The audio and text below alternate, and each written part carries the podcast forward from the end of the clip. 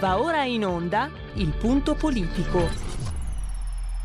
Ma se non state attenti, i media vi faranno odiare le persone oppresse e amare quelle che opprimono.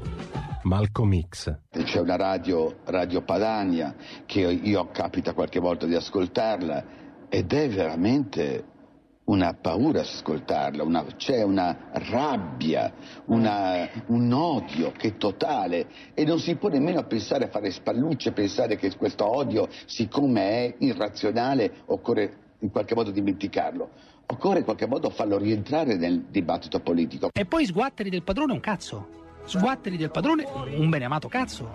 Vi invito però ad ascoltare ogni giorno per 5 minuti Radio Padania Libera.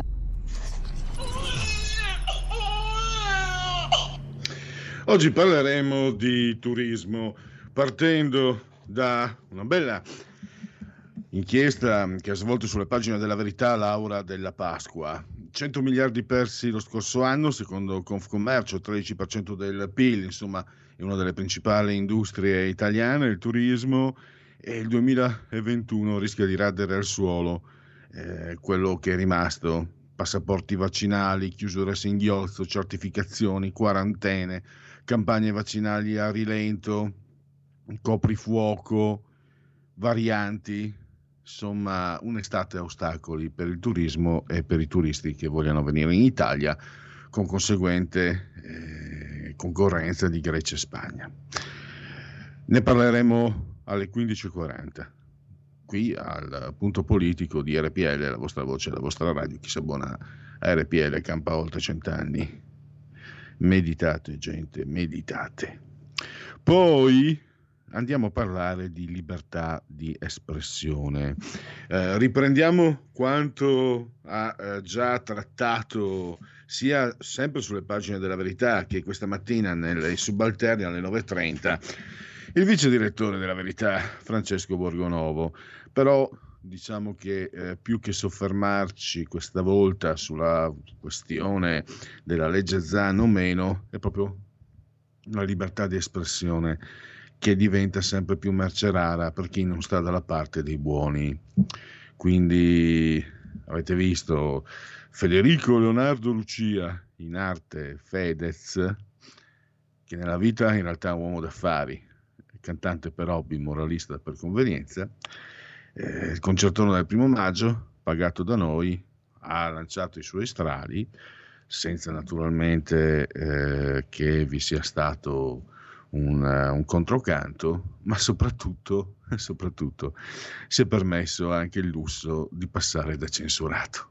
Questa è uh, la fotografia di quello che è accaduto. Io non entro nel merito, legge Zan, utero in affitto, eccetera. Sono anche temi divisivi, sono temi delicati, sono temi...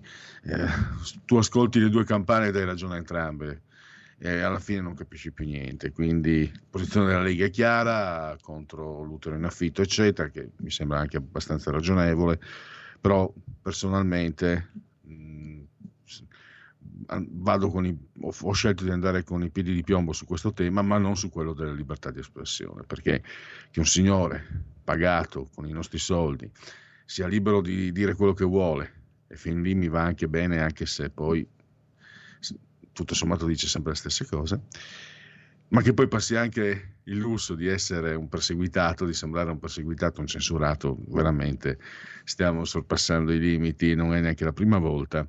Poi c'è anche il mistero. Come ha fatto la vicepresidente e vice direttore di Rai 3, Ilaria Capitani, che è stata uffi- capo ufficio stampa di Walter Veltroni, come ha fatto a passare per leghista? Questo è un altro, un altro punto davvero, davvero eh, controverso, sorprendente.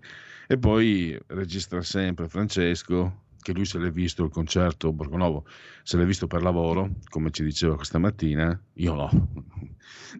Forse non avrei fatto, avrei fatto obiezione di coscienza se fosse stato per lavoro, a parte che io primo maggio non lavoro per principio, ma l'avrei evitato. Comunque sta di fatto che eh, pare che siano, siano state prese anche in giro le minoranze asiatiche, ma se lo fanno loro che sono i buoni, tutto vale.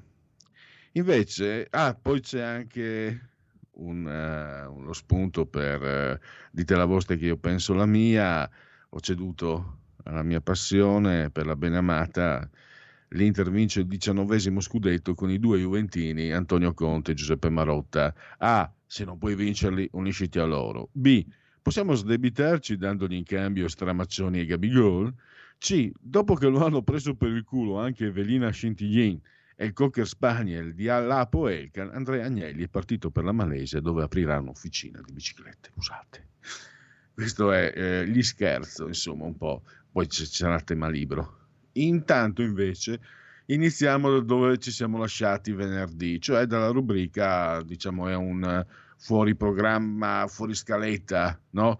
Al, da qualche settimana, il venerdì alle 17.05, la rubrica Parola di scrittore, piedi pagina. E questa settimana l'abbiamo anticipata, forse bisseremo venerdì, ancora non posso anticiparvelo, però eh, partiamo eh, oggi con...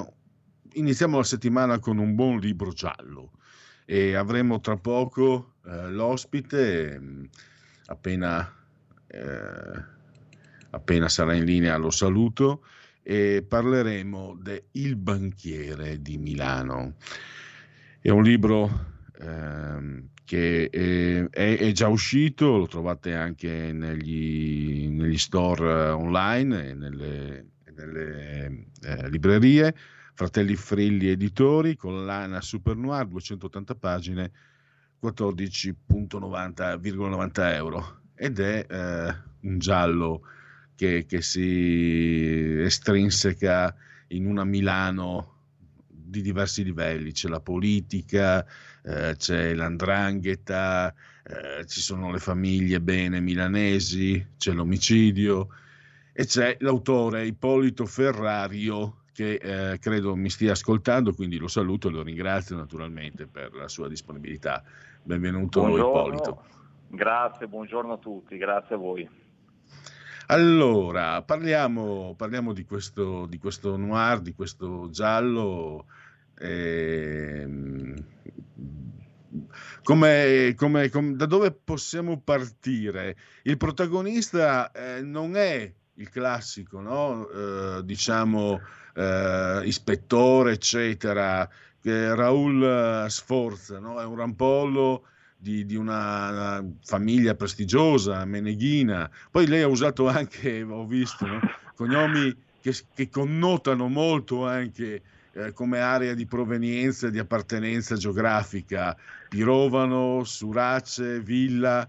Eh, credo sia una scelta, una scelta sì. ponderata e voluta. Ma partiamo allora dal protagonista, Raul Sforza.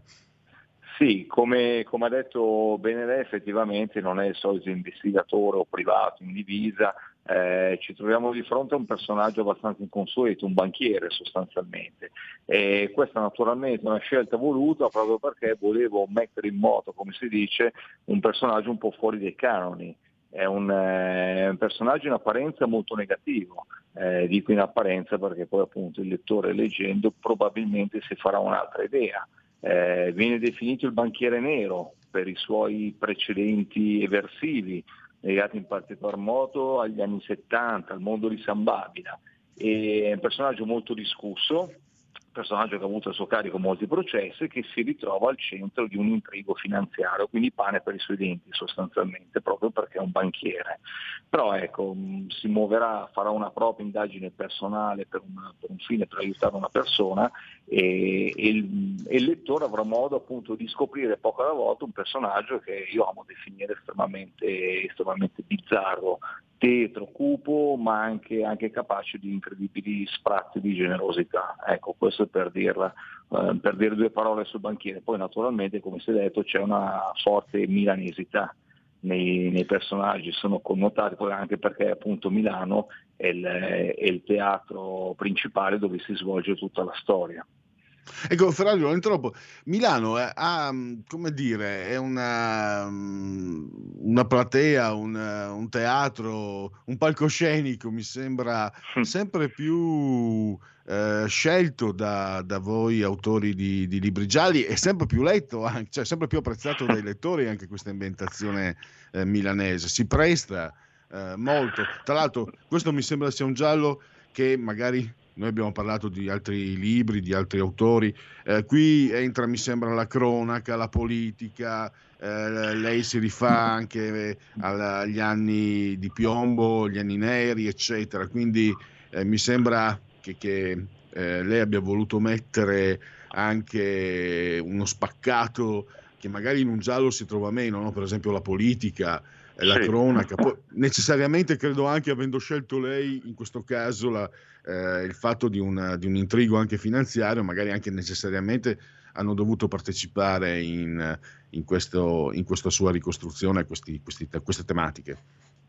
Certo, allora sicuramente Milano è vero, lo, lo vedo anch'io in questi anni, è diventato un, un teatro un po' privilegiato da, per molti scrittori, no? anche perché effettivamente eh, la città si presta nei suoi vari aspetti per essere raccontata a tinte noir, devo dire che la realtà eh, è, perfetta per uno scrittore, proprio perché gli spunti purtroppo, dico purtroppo nel bene o nel male, sono molteplici, quindi non si fa una grande fatica a raccontare determinate situazioni, naturalmente poi eh, aggiungendoci una buona dose di fantasia. Sul fatto degli anni 70, che poi è, una, è, uno, è uno degli aspetti del personaggio, lì devo dire che è un po' una mia caratteristica, ma deriva dalle esperienze di precedenti libri, eh, perché ho scritto in passato alcune biografie con protagonisti di quegli anni eh, sul fronte della destra eversiva e quindi mi è piaciuto oh, raccontare, infilare appunto in questo, in questo romanzo alcuni, alcuni, aspetti di quegli anni, in particolare del mondo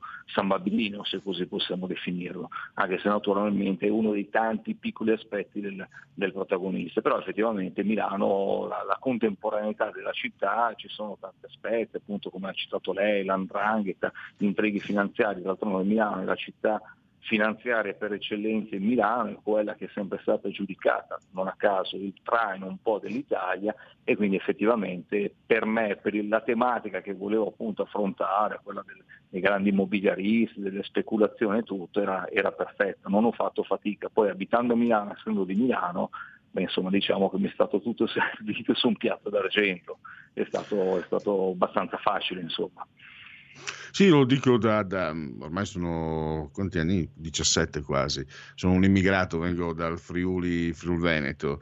Eh, sì. Devo dire anche che questo fatto di essere una città che è in, in, continua, in continuo, continuo, movimento, cioè le persone, le persone ne, direi che lei, qui a Milano, lo chiedo a lei come scrittore e come milanese, credo sia anche una bella opportunità no? per, chi, per, chi, è scrittore.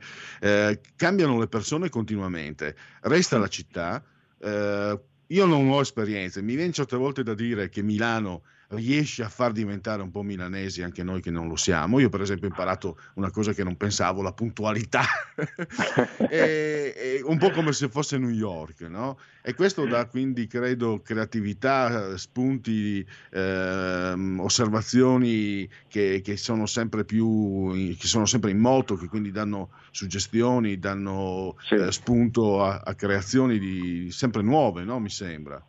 È vero, è vero, lei ha detto una gran verità. Milano comunque accoglie tutti, cioè è la città ancora oggi credo delle, delle grandi opportunità, è una città in estremo eh, cambiamento, movimento. Io stesso le dico, faccio in questi ultimi anni faccio quasi fatica a starle dietro, ma eh, io prendo sempre ad esempio anche il centro, no? anche la via magari in cui abito, nel quartiere di Brera, negli ultimi anni anche solo con le aperture e chiusure dell'attività è impressionante come il, proprio anche il tessuto urbano sia in continuo cambiamento.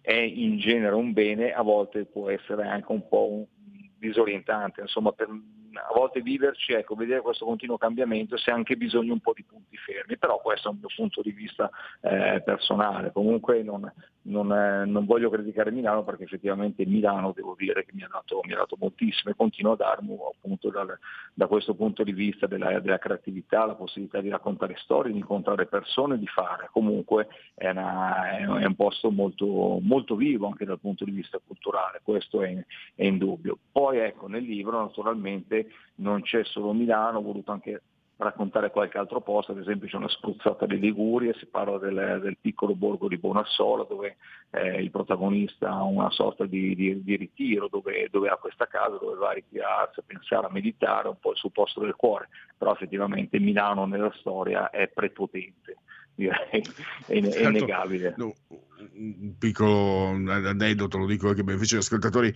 eh, mi ha colpito, io sono appassionato di calcio, sono interista, e sì. sabato c'era un'intervista, credo al giornale, di, a Demetrio Albertini, grande giocatore del Milan, che di Besana Brianza, lui è qualche anno più giovane di me, Albertini, però mi ha stupito questo, lui ha detto che per lui eh, da Besana Brianza, quindi non tanto lontano, Milano era come New York. Io che ho qualche anno più di Albertini, che vengo da, dall'est, eh, ho sempre avuto la stessa impressione, cioè per noi, eh, forse magari voi milanesi non so se ve ne rendete conto, ma per noi da fuori Milano è New York, eh, il, il, Duomo di Milano lo sentiamo come un simbolo universale, non è una, una banale, cioè non voglio essere come dire una svolinata, una dichiarazione d'amore, perché io so che questo è vero, da quando, che, che non valeva solo per me per, eh, per no, tutti no, noi. Confermo, Nonostante avessimo confermo. Venezia, eh, per carità, Venezia, cioè Venezia, Venezia, Venezia, Venezia, però Milano e New York. E questo però, e, e, e sta no, diventando eh. anche, non un po' come New York, eh, sempre di più protagonista di, di, romanzi, speriamo anche più avanti, anche perché no, di film, di serie televisive adeguate, non quelle scadenti, intendo dire. Sempre c'è una protagonista culturale a più livelli, non solo nell'economia. Sì, sì, sì, ma lei ha ragione, guardi, le rispondo anch'io con un aneddoto perché eh, io, io, passo tutta la settimana a Milano, poi fine settimana una, una casa in provincia, ma veramente a 20 km da Milano, quindi una sorta di Besano Brianza, non siamo distanti, eppure ancora oggi mi sento, mi sento chiedere, magari appunto dei miei vicini di casa, così perlomeno all'inizio, com'è vivere a Milano, cioè col treno in penso 22 minuti sono, sono, a Milano, però c'è effettivamente un po' questo, questo mito, questa curiosità ancora da, da, chi vive poi alle porte di Milano, Milano è veramente a, a portata di mano ormai, però effettivamente eh, lo, lo, mette proprio la città più protesa nel futuro, più internazionale, quella con, il, eh, con la mentalità più aperta a tutto, nel bene o nel male sempre, eh, per carità, però effettivamente concordo con questa, con questa visione un po' eh, Milano-New York. Ferraglio non le, non le, ho posto questa domanda a caso perché ho visto che eh, nei titoli dei suoi ultimi cinque romanzi compare un Milano Obrera, no? che è un po' il, in un certo senso anche il cuore. Quindi eh, la, la, era per questo anche che l'ho domandato, perché mi sembra che sia una realtà eh, che, che, rientra anche nel, nella, sua, eh, nella, sua, attività di scrittore, molto, certo. molto, in modo molto forte. Sì, effettivamente è il quartiere in cui risiedo e quindi per dire, quando io ho creato questo personaggio, questo banchiere, durante le mie passeggiate serali con il cane, proprio l'ambientazione del libro è nata lì. Eh, a un certo punto facendo una piccola via del quartiere mi sono ritrovato davanti a uno dei tanti palazzi mobiliari proprio del quartiere, questi palazzi che tra l'altro appunto raramente si vedono con il portone aperto, molto, cioè questa cosa che spesso i palazzi a Milano nascondono dei giardini bellissimi, cortili che uno mai immaginerebbe e lì per me è scattato la creazione del personaggio e la sua dimora. Lì ho detto qui eh, il, abiterà il mio, il mio, personaggio, qui costruirò la mia storia. Quindi effettivamente sì, il quartiere di Brera per quel poco, cioè poco compare nella storia, comunque sì, l'ho raccontato per l'ennesima volta in un, in un libro ed effettivamente mi, mi ha suggerito eh, parecchio nel, nel, nel, creare il personaggio. Il, oltre Milano c'è proprio Brera effettivamente. Ecco, eh, torniamo al romanzo. Che tipo di, di costruzione mm, possiamo, possiamo, con quale tipo di costruzione possiamo identificarlo? Chiaro, un romanzo giallo, un romanzo noir, c'è l'omicidio, c'è anche il protagonista che ha il, uh, un ricordo doloroso del suo passato, che quindi eh, chiaramente eh, rende mh, mm, anche necessarie determinate introspezioni, letture introspettive anche magari del comportamento, di quello che succede. Ecco che, che come si sviluppa, eh, ha dato più importanza al ritmo, alle situazioni, alla costruzione, al mistero vero e proprio, al giallo vero e proprio. Ma sicuramente ho cercato sì, sicuramente di, di creare una, un intrigo in cui appunto la, la verità emerge, emerge alla, alla, fine, però ecco, mi sono concentrato molto anche sulla eh, psicologia dei personaggi, non per continuare a parlare appunto del, del, del, protagonista, però effettivamente man mano che si procede nella sua personalità, comunque tutta la sua psicologia, tutto diventa quasi ingombrante, però d'altronde è il protagonista ed è un protagonista che io intendo portare avanti in, in altri libri. Eh, ruota tutto molto in, intorno a lui, al suo modo di vedere, al suo modo di agire. Eh, diciamo che, come, come, mi piace definirlo, è il banchiere che non ti aspetti, cioè è tutto fuorché un banchiere. Eh, in certi momenti un uomo d'azione, un uomo anche violento, un uomo collerico, però è anche capace di incredibili gentilezze quando non ci se le aspetta. Ehm, è un abituato a vedere il marcio ovunque, forse questo rispecchia un po' il mio carattere, ma non, non vorrei essere così estremo, però mi viene in mente un, un piccolo aneddoto, se posso raccontarlo risalente un po' di tempo fa, parlando con una persona che come me abita in centro, che era incredibilmente entusiasta eh, di Milano per le sue trasformazioni, tutte queste cose che ci siamo detti, nuovi quartieri, la finanza e tutto. Però eh, io dal, mio punto di vista questa persona disse sì, però non è tutto oro quello che luccica, perché poi andando a grattare sotto tante volte purtroppo c'è il marcio. E dico purtroppo per, per, eh, per, la cittadinanza, però va bene per me perché sono un uorista e quindi a questo marcio interessa raccontarlo. Quindi c'è molta psicologia direi in, in, questo libro, anche una spruzzata di esoterismo che non, non mi dispiace mai non, non, mettere nei libri, insomma. Quindi c'è, c'è parecchio. Ecco, Milano non è, non è, Torino sotto questo aspetto, però eh, io ho scoperto lo scorso anno che a, tra la fine del Settecento, credo, qui alle porte di Milano, non molto lontano, eh, c'era, c'era un, uomo, un uomo lupo, un licantropo, e nelle indagini venne coinvolto, se non ricordo male, addirittura Silvio Pellico. Quindi ci ah. sono le documentazioni ufficiali ufficiali, quindi credo che Milano possa offrire spunti anche in quella direzione lì. Volevo chiederle, come scrittore, eh, sì. lei come costruisce? Si basa magari anche, sicuramente avrà anche le sue passioni, le sue preferenze nel settore del giallo, i suoi autori preferiti, magari anche possono essere libri, non, eh, film, non necessariamente sempre solo romanzi eh, si basa sull'osservazione della realtà, leggendo i giornali, parlando con le persone. Come, come costruisce eh, le sue storie, eh, allora, Io dico molto volentieri. Io ho avuto la fortuna che prima di scrivere Gialli mi sono occupato appunto di saggistica e non solo anni 70, ma ho scritto parecchio ad esempio sul mondo dei mercenari italiani che combatterono in Africa negli anni 60. Devo dire che sempre grazie a Milano ho conosciuto tante di queste persone, persone con storie incredibili, quindi devo dire che proprio dalla conoscenza delle persone, con le persone più disparate, eh, nascono un po' le mie storie, perché alla fine se uno legge eh, i memoir spesso condenso quello che magari ho raccontato anche nelle storie vere che ci sono messaggi. Quindi devo dire sì, c'è la fantasia, ma c'è anche tanta esperienza di ascolto con, con persone con cui magari ho fatto dei libri di, di, di saggistica che mi hanno raccontato le, le, loro esperienze.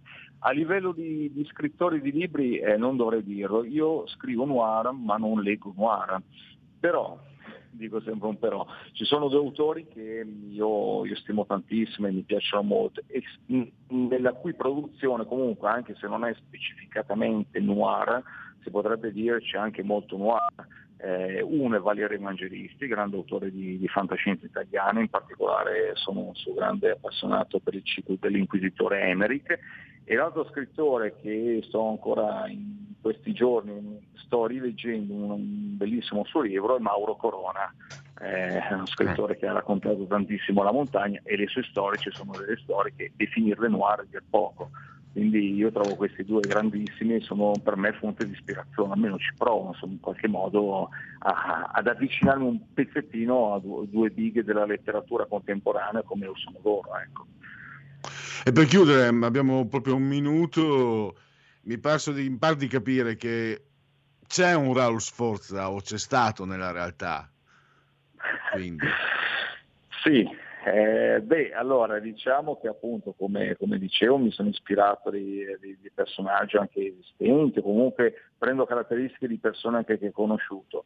Eh, posso dire che l'idea del banchiere mi è nata, poi naturalmente sviluppata in maniera completamente diversa, attraverso un, un libro che ho scritto ehm, forse due anni fa, eh, su, insieme a Giancarlo Rognoni, mh, mm, raccontando appunto la Milano anni 70 vista da, da parte di questo protagonista del, delle versioni nera degli anni 70 e a un certo punto lui mi ha raccontato di questo banchiere francese, François Genoux, che ha avuto una storia incredibile in, nel dopoguerra, è stato al centro di intrighi internazionali incredibili, eh, legato ai servizi segreti, gruppi terroristici, tutti, era un banchiere svizzero e sostanzialmente è morto nel suo letto tranquillo, una veneranda età, però ecco, si è portato dietro molti segreti. Quando questa persona mi ha raccontato, e ho scritto anche nel libro di questo François Genoux, si è accesa come una lampadina ho detto ma perché anch'io non posso raccontare di un banchiere al centro di parecchie intrighe, un banchiere che manovra eh, nelle, nelle forze sotterranee, che agisce, che ricassa, che fa per un suo fine personale e da lì è nato il mio banchiere milanese.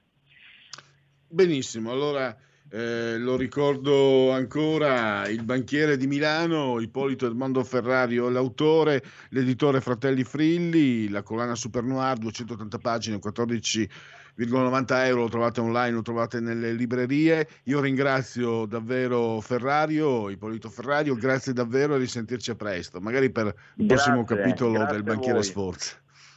Grazie, buona giornata a tutti, grazie. Porta con te ovunque RPL la tua radio. Scarica l'applicazione per smartphone o tablet dal tuo store o dal sito radiorpl.it. Cosa aspetti?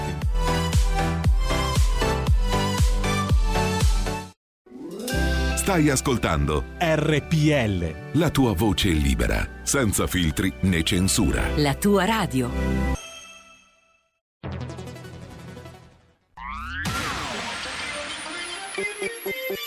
Suono così non l'hai mai sentito baby. Da Plus molto più di quello che credevi. Programmi, musica, multimedialità. Da Plus suono nuovo di alta qualità. Digital Radio Il suono perfetto. DAB Plus. Anche RPL, la tua radio, è in Digital Radio.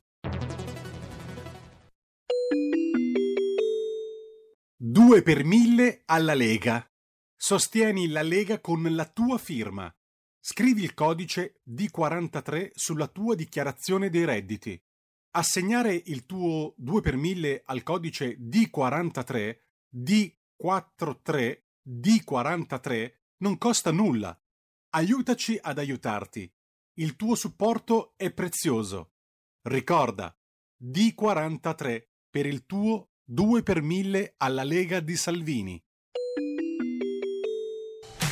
Porta con te ovunque RPL la tua radio. Scarica l'applicazione per smartphone o tablet dal tuo store o dal sito radiorpl.it. Cosa aspetti?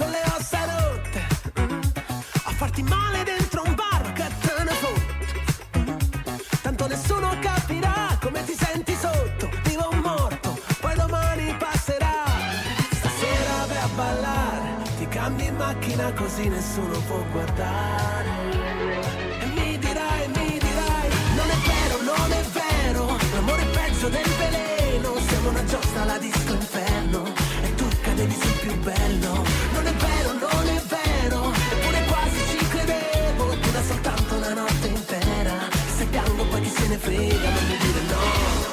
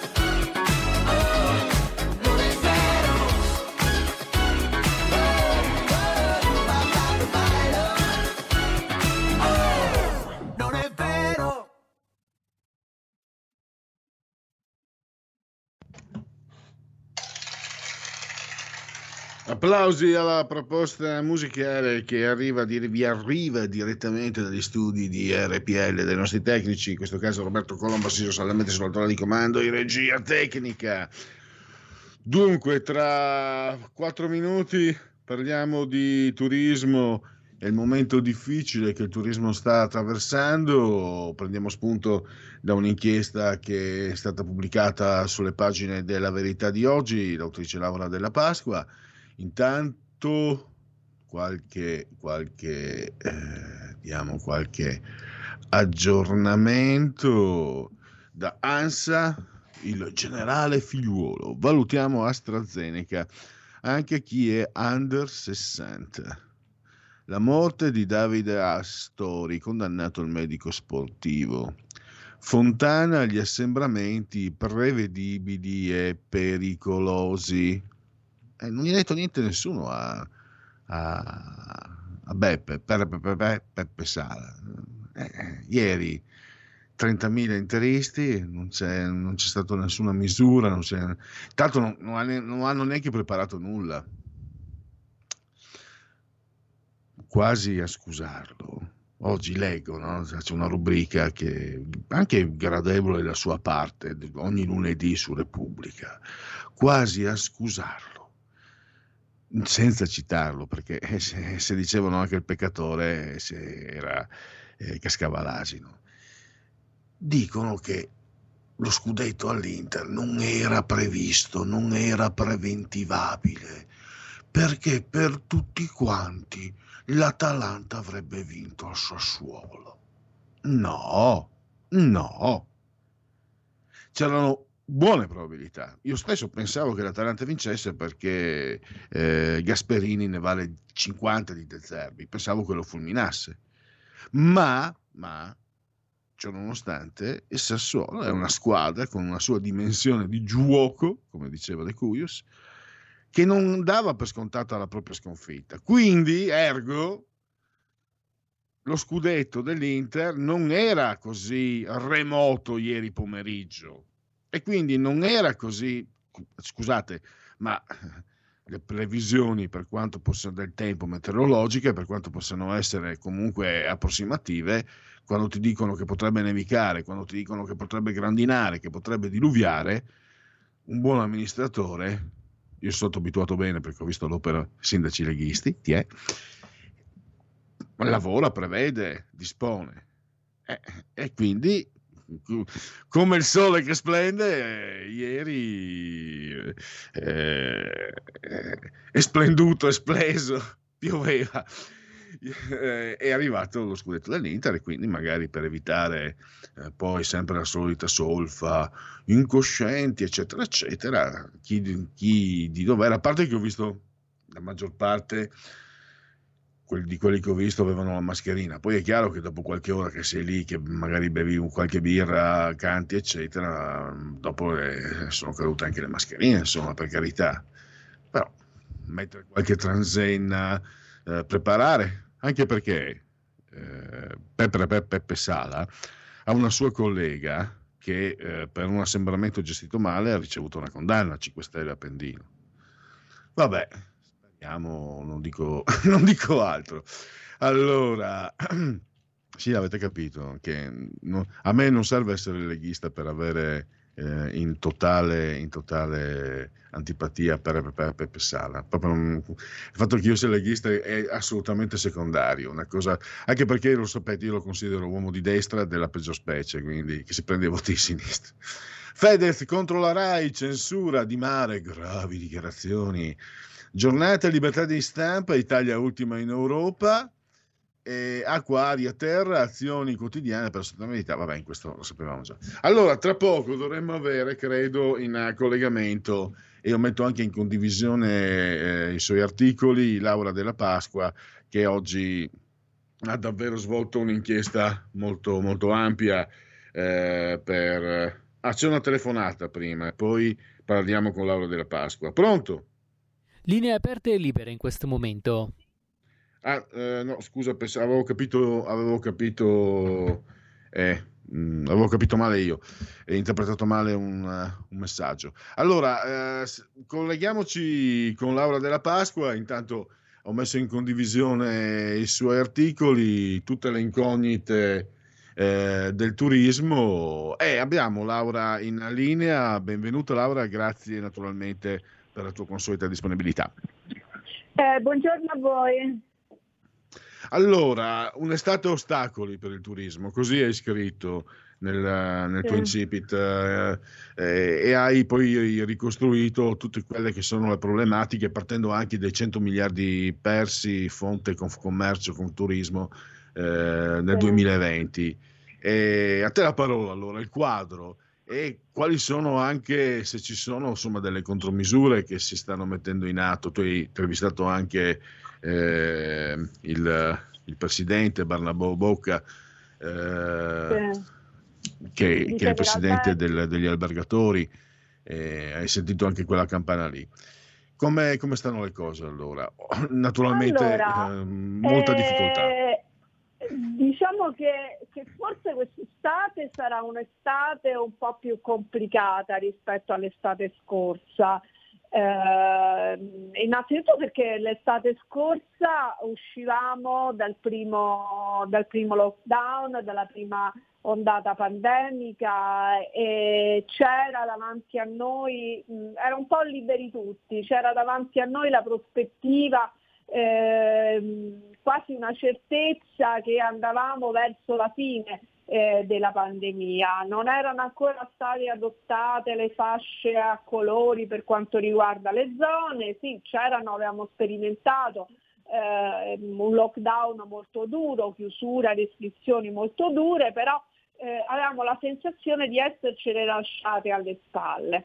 Ora, cosa accade eh, con questa eh, con quest'estate? Che eh, ci portiamo dietro innanzitutto la divisione dell'Italia per, per fasce colorate, che vengono decise di 15 giorni in 15 giorni, quindi adesso la maggior parte sono in zona eh, in zona gialla, però, eh, però grande punto interrogativo, che cosa può accadere di qui a un mese?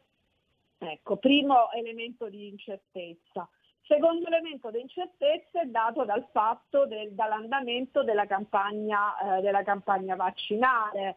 Ehm, e- sono tutto legato alle eh, forniture delle case farmaceutiche. Sembra che la campagna si sia avviata in un'accelerazione, però appunto se dipendiamo sempre dalle forniture delle case farmaceutiche e al momento, al momento non ab- eh, siamo lontani da quella che è eh, l'obiettivo finale eh, che è la copertura, la copertura di gregge, quindi con circa l'80% della popolazione, eh, della popolazione vaccinata.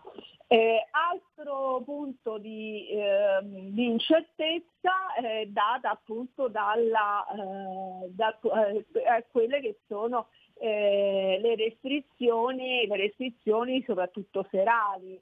Mm, il governo ha promesso eh, di riesaminare la situazione il- a metà maggio per vedere alla luce dei dati della eh, campagna vaccinale e dei dati della diffusione della pandemia, se è possibile mh, eliminare questa, questa tagliola, questa ghigliottina delle 22 come eh, deadline per tornare a casa. Allora, considerando tutti questi elementi, considerando che siamo già a maggio, diciamo orientativamente, eh, diciamo, questo è il periodo in cui si programmano eh, programmano le ferie, come si programma il periodo, ehm, il periodo di, vacanza, di vacanza estiva. Eh, però con tutti questi punti interrogativi è difficile fare dei programmi perché anche per un turista ha senso programmare un soggiorno, mettiamo in, ehm, in una città d'arte o sul, o sul litorale quando eh, non sa se non è chiaro se magari eh, da quella città si può spostare e quindi mh, mm, per vedere altre, eh, altre città, altre località, perché magari all'ultimo momento scatta una zona colorata eh, diversamente, eh, oppure o peggio magari deve rincasare alle 22 o alle 23, mettiamo che non fa una grande, una grande differenza. Questo sappiamo che mh, mm, diciamo in estate si vive molto la sera, ecco, con la movida, i locali, eh, il post ristorante, ecco, quindi eh, diciamo programmare, andare a fissare un, eh, un soggiorno in una, in una delle tantissime località di grande appeal turistico con questa incertezza ehm, non, diciamo, non, è molto, eh, non, è molto, allettante, tant'è che i grandi competitor turistici italiani come per esempio la Spagna e la Grecia invece hanno già mandato un messaggio chiaro, cioè che i vaccinati e quelli che hanno il, tamp- il tampone negativo eh, possono arrivare tranquillamente, non ci sono restrizioni, tant'è che l'abbiamo visto a, eh, a Pasqua, a Pasqua c'è stato il boom eh, sulle Canarie, le Canarie, alle Baleari, a Madrid, nessuna restrizione, nessun problema. Quindi eh, diciamo in questo senso l'Italia rischia anche di perdere eh, il mercato, eh, un mercato importante eh, e di dare dei vantaggi eh, ai, nostri, ai, nostri, concorrenti.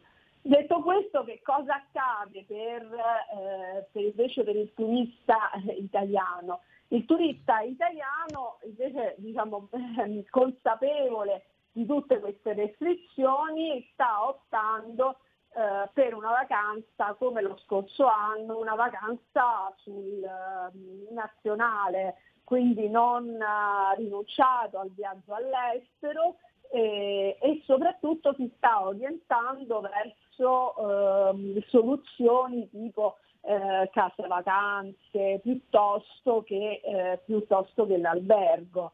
Perché è vero che magari l'albergo dà più garanzie per quanto riguarda mh, la sanificazione, la sicurezza, così, però magari la casa, eh, la casa dà quel senso di maggiore libertà, di distanziamento, eh, di, come dire, di fuga dalle regole eh, che, che, è proprio diciamo, l'aspirazione, ehm, l'aspirazione dell'italiano in questo, in questo momento. Un altro trend molto spiccato è quello per esempio del dell'affitto di, eh, di, barche oppure della, della prenotazione ehm, di vacanze in barca, in cabinati per una o due settimane, che non è assolutamente, ci sono eh, diciamo anche in questo il mercato si è molto organizzato, quindi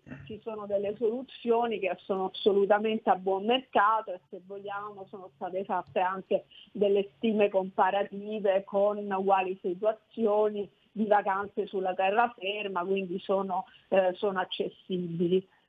E detto questo, ehm, diciamo, gli alberghi eh, scontano anche il fatto che essendoci questa situazione di estrema incertezza, eh, si è modificato anche l'abitudine del turista, cioè il turista ehm, sceglie sempre last minute, è orientato a fare le proprie, a, a decidere veramente all'ultimo momento, imponendo anche delle condizioni all'albergo, perché appunto eh, la prima cosa che richiede è quella di dire vabbè ma se all'ultimo momento mi scatta, non so, la zona rossa, la zona arancione, per cui eh, c'è una, ehm, un picco di, di pandemia, io sono costretto a disdire, vuole avere la certezza che naturalmente avrà restituito eh, tutto l'anticipo e non ci saranno aggravi di costi. Quindi questo, anche questo è abbastanza pesante per il, per il settore perché un albergo eh, non riesce diciamo, a organizzarsi, a programmare, eh, proprio perché eh, magari la clientela è orientata a decidere, a decidere all'ultimo momento. Ecco.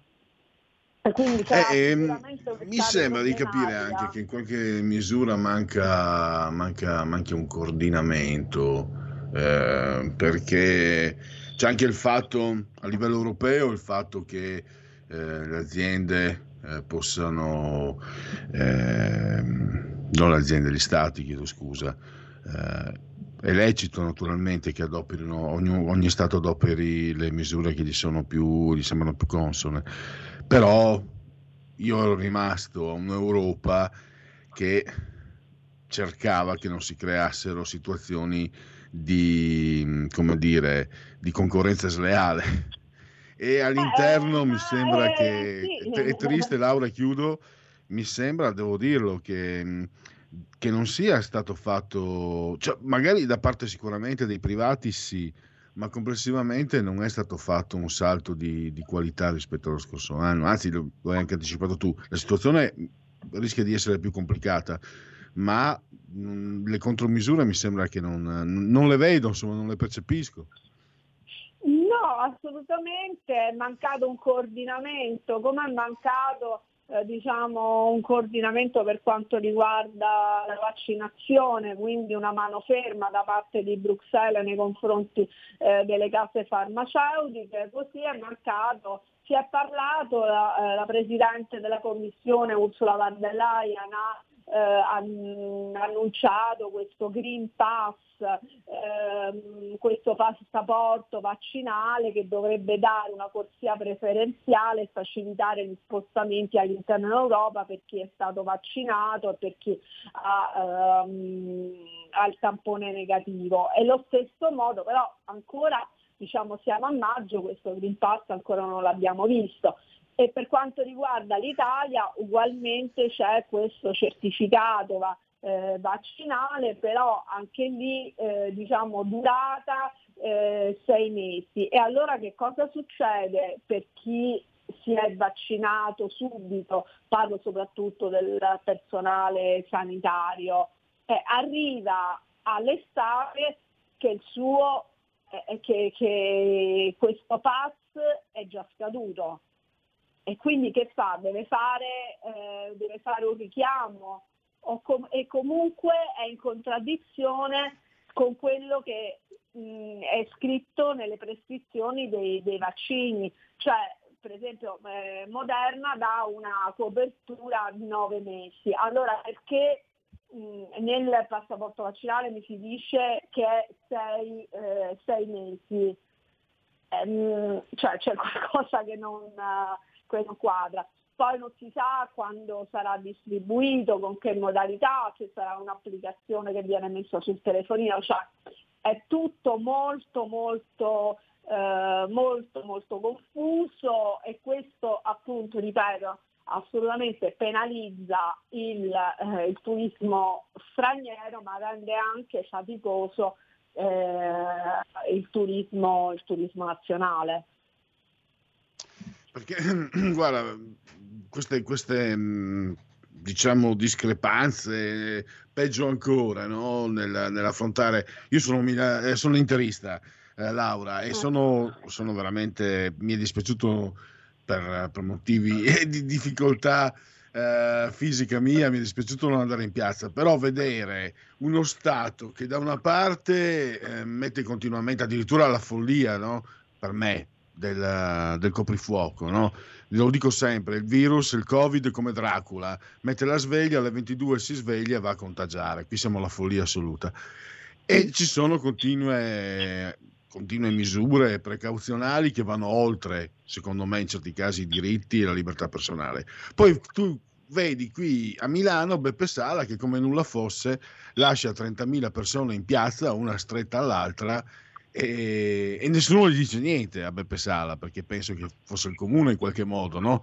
a dover transigionare eccetera quindi mi sembra che, che c'è questa eh, andare incontro il virus andare contro il virus in ordine sparso eh, sia nel, soprattutto dalla parte del settore pubblico perché poi nel privato insomma per quello che mi consta albergatori e ristoratori ci sono ma mi risulta da quello che questo ho sentito dire per albergatori e ristoratori per aver visto, mh, mm, per sentito dire uh, mh, palestre, eccetera, mi sembra che anche lì sia stato tutto molto, insomma, ci sia buonsenso e organizzazione.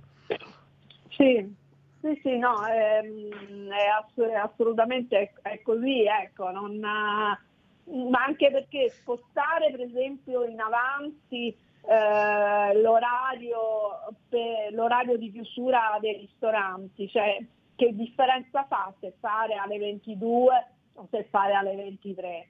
Cioè non, un'ora, un'ora in più, quando diciamo, l'estate si vive soprattutto, cioè i locali, eh, i locali vivono soprattutto de, di sera.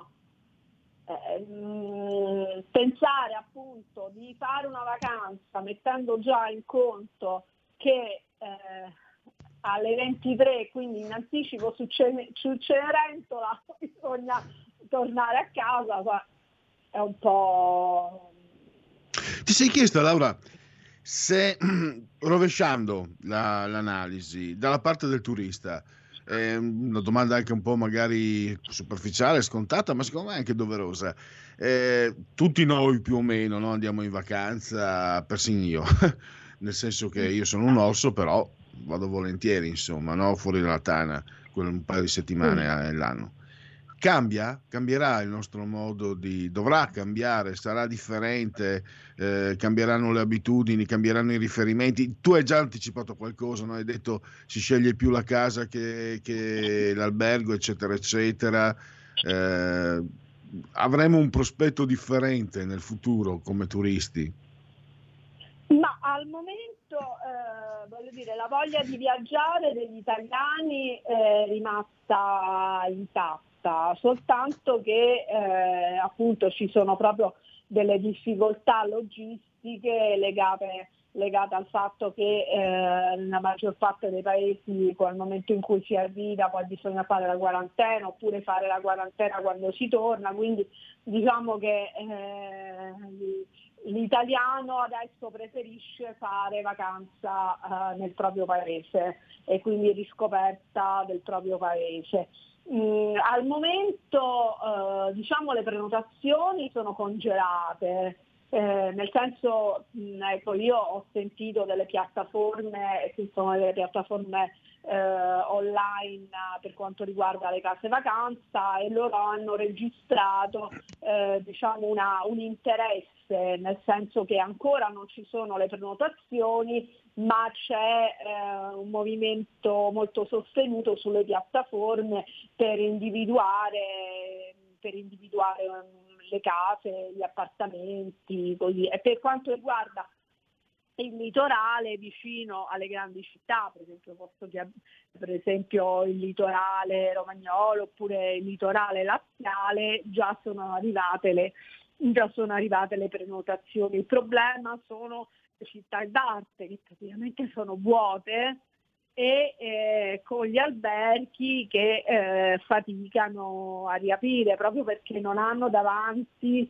eh, un orizzonte minimo di certezza e perché ancora le prenotazioni, eh, le prenotazioni non, sono, non sono arrivate. Pensiamo ad un grande albergo, magari per un piccolo albergo, per una pensione è più semplice, ma pensiamo a un grande albergo che deve Mm, che, che, deve anche fare dei contratti agli stagionali per dire che, che, per cui aprire vuol dire mettere in moto tutto un meccanismo, una macchina di organizzazione eh, interna. Se non ha un minimo di certezze di prenotazione eh, è un po' eh, è, è complicato. Visto dalla parte del turista, il turista dice vabbè ma se io devo andare ecco, in, uh, eh, in una località magari preferisco andare, eh, andare in una casa, anche chi è abituato magari che preferisce andare in albergo, però diceva preferisco andare in una casa perché in casa ho magari una casa col giardino, una casa con eh, sbocco al mare che magari ha la sua spiaggia vicino, dice preferisco la casa che mi dà quella sensazione anche di distanziamento naturale, eh, di, eh, di, sicurezza, di, sicurezza, ed è una situazione, eh, una situazione più flessibile. Quindi mh, mm, questa, questa, condizione di restrizione sta mettendo anche, in, sta spingendo anche la concorrenza cioè sta stressando la concorrenza interna tra, eh, tra mh, il comparto alberghiero e il comparto delle case vacanze, per cui per esempio appunto cioè. Bernabò Bocca mi diceva va bene, noi non è che vogliamo fare la guerra alle case vacanza, però poi eh, deve, essere tutto, deve essere tutto regolare.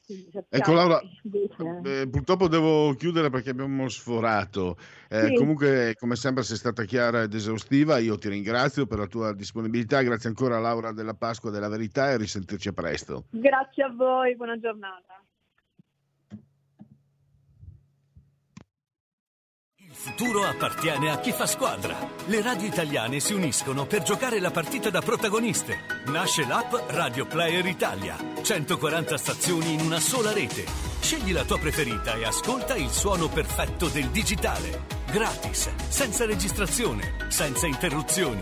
Compatibile con tutti i device. Le notizie, la compagnia, la musica scelta da chi la ama, la conosce e la vive. Scarica Radio Player Italia. Il futuro batte con la radio nel cuore. Anche RPL è disponibile su Radio Player Italia.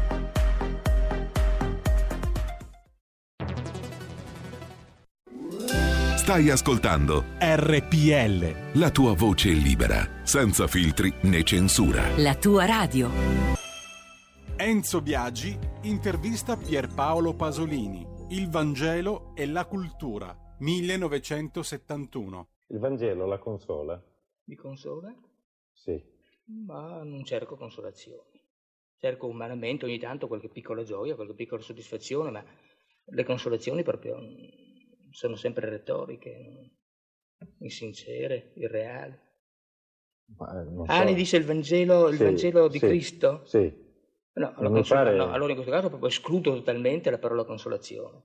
Che cos'è per lei un no, testo? Per me il Vangelo è una grandissima opera intellettuale, una grandissima opera di pensiero che non consola, che, che, che riempie, che integra, che rigenera, non so come dire, che, che, mette in moto i propri pensieri, ma la consolazione, proprio, che farsene della consolazione? La consolazione è una parola come speranza. E quali sono i suoi nemici? Ma non, non lo so. Mm, non di conto. Non...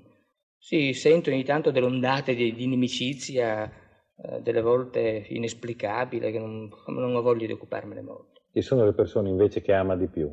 Ma le persone che amo di più, uh, lei mi chiede i nomi oppure in genere il tipo di persone? Eh, dica il tipo e poi se vuole dica ecco, anche dei nomi. Il tipo di persone che amo di gran lunga di più sono le persone che possibilmente non abbiano fatto neanche la quarta elementare eh, cioè le persone assolutamente semplici, ma non, non, non, ci metta delle retoriche in questa mia affermazione, non lo dico per retorica, lo dico perché eh, la cultura piccolo borghese, almeno nella mia nazione, ma forse anche in Francia, in Spagna è qualcosa che porta sempre a delle corruzioni e delle impurezze. Mentre un analfabeta, uno che abbia fatto i primi anni dell'elementare, ha sempre una certa grazia che poi va perduta nella, attraverso la cultura. Poi si ritrova a un altissimo grado di cultura, ma la cultura media è sempre corruttrice. Il Vangelo e la cultura, 1971.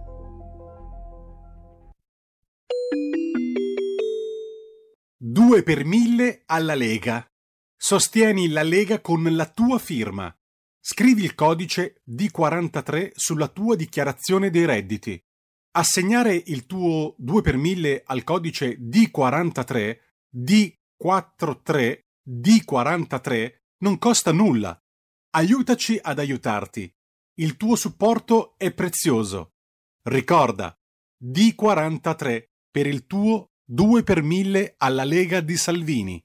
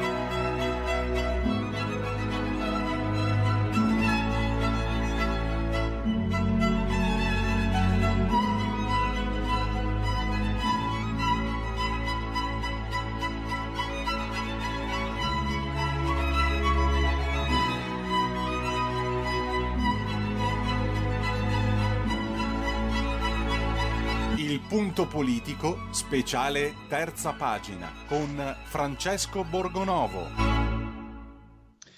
Allora, parliamo di, di costui del signor Federico Leonardo Lucia in arte Fedez, un censore che riesce a fare anche la parte del censurato, straordinario. Ne parliamo con Francesco Borgonovo, che se ne è occupato anche oggi sulle pagine della verità. E innanzitutto, ciao Francesco e grazie per il tuo bis.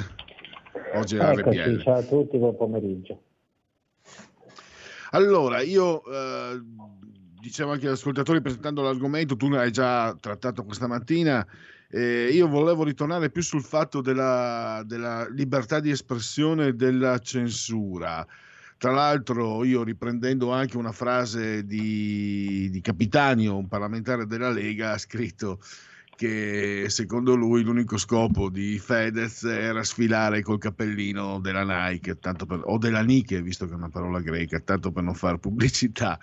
Diciamo che comunque noi, noi abbiamo di fronte, forse per inquadrare meglio ancora la situazione, dobbiamo capire che abbiamo di fronte eh, un'azienda, lui e la moglie fatturano milioni e milioni e milioni e non hanno neanche mai nascosto che il, l'obiettivo principale è quello di fare i soldi. Anche qui c'è un grande inganno, si, si parte da un, da un, grande inganno dove magari molti sono caduti o, e continuano a cadere. Ma guarda, eh, la cosa principale qui mi sembra dire, intanto io sento da, da, da questa mattina, leggo i giornali, guarda, c'è qui di censure, cose, cioè, qui gli unici censurati, discriminati, insultati sono stati eh, esponenti della Lega e direi anche gli elettori della Lega perché vengono trattati come pericolosi, omofobi, cioè, pazzoidi, eh, e poi gli esponenti di Provita che sono stati ehm, eh, come dire, assaltati direttamente all'arma bianca senza avere la possibilità di rispondere. E, e, e, quindi questo è il primo punto, cioè Fedez è l'unico, si dice ah libertà di espressione, ma Fedez è l'unico censurato al mondo che non è stato censurato, cioè è l'unico, è uno che è andato in mondo, ha detto quello che poteva, voleva dire, ha insultato gente eh, mm, dire, da, da, da, senza che avesse possibilità di difendersi, fa pure la pantomima della censura. Ma come siamo messi? Di che cavolo stiamo parlando? E poi eh, è intervenuto anche adesso il direttore di Rai 3, Franco Di Mare, dicendo ma veramente eh, Fedez ha riportato delle cose stralciate male, eh, come dire, eh, eh, tagliando dei pezzi delle cose che gli ha detto la dirigente RAI e quindi non c'è nemmeno stato un, un tentativo di censura, quindi tutto un caso montato e, e, peraltro tutto interno alla sinistra poi, perché eh, qui eventualmente anche fosse stata la censura chi è che la chiede?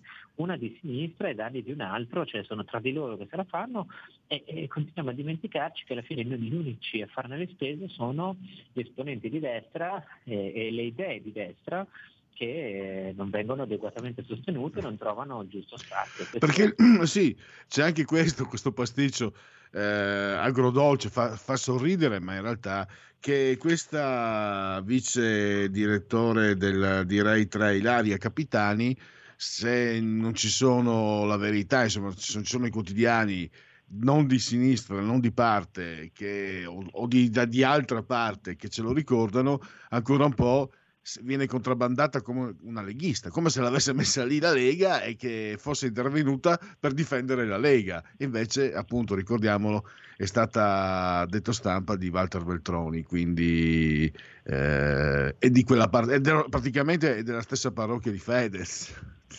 e questo non è emerso come avrebbe dovuto.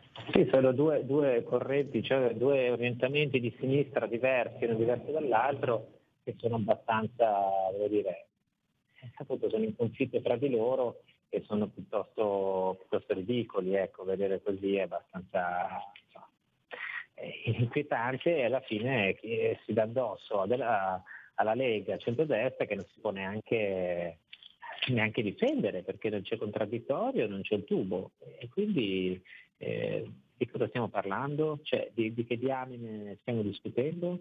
Di un signore che è andato lì a insultare la gente a suo piacimento per fare propaganda a una legge che vuole il centro-sinistra e che eh, probabilmente non vuole la maggioranza degli italiani eh, e dopodiché il problema sembra che l'attentato scusami, mai avvenuto. Francesco, eh, l'anno scorso Fedez non mi risulta che abbia fatto il pistolotto per la legge Zan, eppure al governo c'erano solo loro.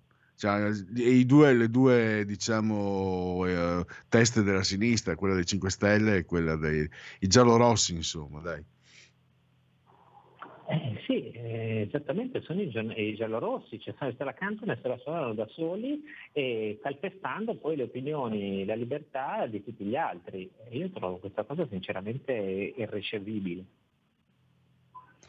Ed è un segno della, dei tempi, io ho ricordato no, Fedez, uh, praticamente un'industria, addirittura eh, fa, parla bene del, eh, degli omosessuali anche se poi ha fatto canzoni omofobe, quelle canzoni lì se le cantasse adesso lo, e non fosse dalla parte dei buoni, perché anche questo, no? se sei dalla parte dei buoni puoi fare quello che vuoi, altrimenti sei spacciato qualunque cosa tu faccia. Però è un segno dei tempi che sia diventato, non, non dico che sia così, ma si cerca di farlo passare come eh, sai, gli eroi rock eh, un po' maledetti, quelli contro tendenza, ma io che ho amato figure come quelle di Ian Curtis eh, e poi a posteriori Jim Morrison, eccetera, ricordo eh, figure anche poetiche, tormentate, che alla fine hanno immolato, sbagliando finché si vuole, la loro vita alla droga, all'alcol. Ian Curtis si è suicidato, cioè, per carità, non sto. Beh, per me Ian Curtis è un eroe, per me personalmente, ma non lo indicherei agli altri. Cioè, sto parlando di persone che erano davvero tormentate, che portavano la loro poetica attraverso i testi musicali e le musiche ai giovani, ai loro coetanei, per condividere un tormento, per condividere uno strazio, uno smarrimento, una condizione esistenziale, lo spleen dei, dei giovani degli anni 60, degli anni 70, 80, eccetera. Ecco, costui non può, non può essere assolutamente associato a figure, neanche Vasco Rossi, tantomeno Vasco Rossi. Questi sono uomini d'affari, però eh, nessuno che li smascheri. Eh, ma stiamo parlando di uno che è andato il primo maggio, uno che fa il testimonial di Amazon, che è salito sul palco. Ah sì, è scritto bene, che giustamente... Dire anche a 19 anni ha fatto delle canzoni per fare il rapper eh, eh, cattivo, poi ho cambiato idea, va bene, allora ti scusi, non solo su Tiziano Ferro, ma anche le robe che ha detto sulle donne, ti scusi e poi cambi idea. E, e vabbè, ci può stare, sono gli errori, però eh, il punto a me sembra che poi il primo maggio lui ne ha approfittato per parlare di una cosa che col lavoro non c'entrava niente, che sta oscurando i temi del lavoro ed è stata fatta da uno che poi fa il testimonial di una roba che sfrutta i, dire, i dipendenti, cioè, eh, sappiamo aver superato e sappiamo essere appunto eh, il capofila della gig economy, quindi eh, di, di, che stiamo discutendo? Cioè, uno si permette di, di fare quello che vuole, bello o cattivo tempo, in quel modo lì mi sembra abbastanza discutibile. Un'ultima osservazione ti chiedo prima di lasciarti ai tuoi impegni, Francesco. Eh, ho letto al volo ieri, eh, lo fosse un Twitter eh, di Mentana, dice è triste vedere che i politici siano occupati a dialogare con personaggi come, come Fedez, no? Cioè Mentana un po', come dire, buttava tutti e due giù dalla torre. Ecco, come, come replicheresti, che, che, che eh, sensazioni, che idee ti suggeriscono le parole di Mentana? Beh, oddio, non è che mi sembra sì, è vero, a sinistra dietro questi, però non è che, cioè, un po' sempre stato così, no? Cioè, sono sempre andati dietro a questi personaggi, questi pagliacci, tutta questa cosa. Cioè, io, la sinistra che dice eh, non dobbiamo lasciare a Fedez questi temi, e eh, vabbè, ma guarda, che ne parli Fedez, che ne parli Letta, per me è uguale. Il punto sono i temi, l'arroganza con cui li sostengono, cioè, eh, questo è il punto per cui non vedo, non, non vedo, il problema, è sempre stato così nella storia, sono sempre andati dietro a, a questi capipopolo che, hanno, che si arrogano il diritto di fare quello che vogliono, per cui tutto lì insomma. E allora direi che per il momento possiamo concludere, grazie allora ancora per uh, questo bis che come ogni lunedì Francesco Borgonovo rilascio qui a RPL i microfoni di RPL. Grazie ancora e risentirci a domani. Grazie, grazie, a domani. E allora direi di proseguire passando, mm, se la regia li ha già preparati, ha preparato la sigla, manderei la sigla dei genetriaci. La verità è che sono cattivo ma questo cambierà. Io cambierò. È l'ultima volta che faccio cose come questa. Metto la testa a posto, vado avanti, rigo dritto, scelgo la vita. Già adesso non vedo l'ora. Diventerò esattamente come voi. Il lavoro, la famiglia, il maxi televisore del cazzo, la lavatrice, la macchina, il CD e l'apriscatole elettrico. Buona salute, colesterolo basso, polizza vita, mutuo, prima casa, moda casual, valigie, salottoli tre pezzi, fai da te, telequiz, schifezze nella pancia, figli, a spasso nel parco, orario d'ufficio, bravo a golf, l'auto lavata, tanti maglioni, Natale in famiglia, pensione privata, esenzione fiscale, tirando avanti, lontano dai guai, in attesa del giorno in cui morirai.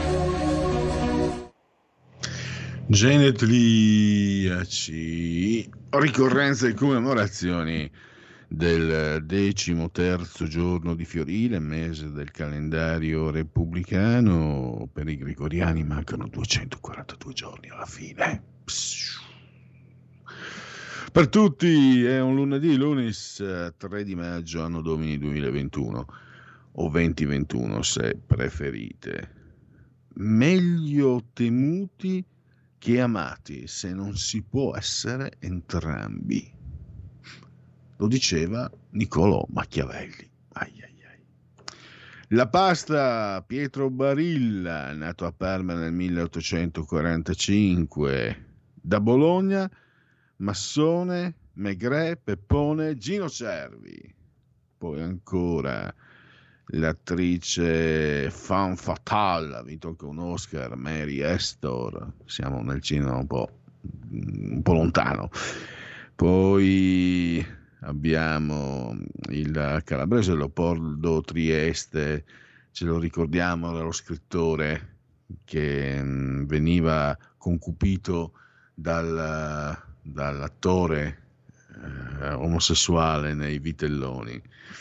Poi considerato per Ali, Muhammad Ali, chi era il più grande pugile di tutti i tempi?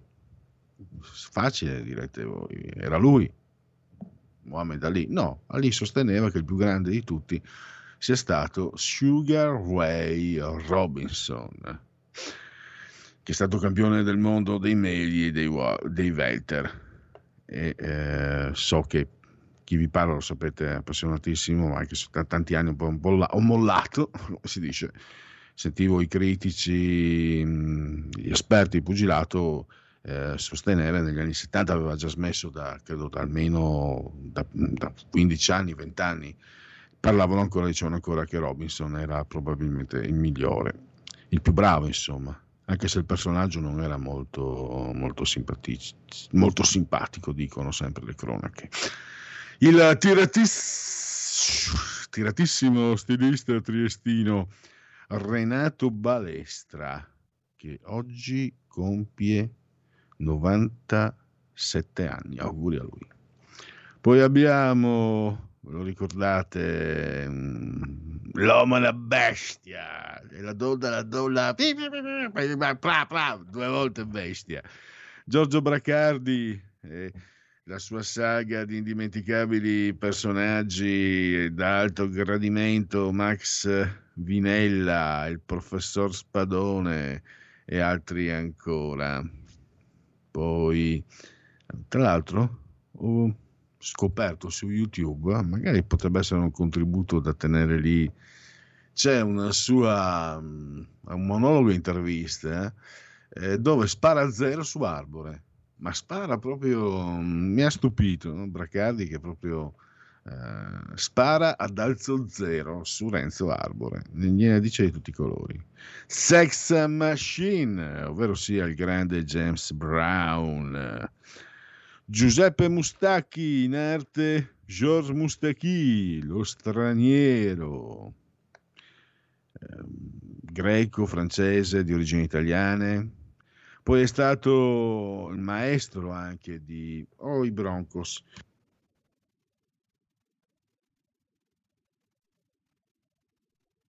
Eccoli qua i Broncos. È stato maestro di David Bowie, Lindsay Camp, un grande.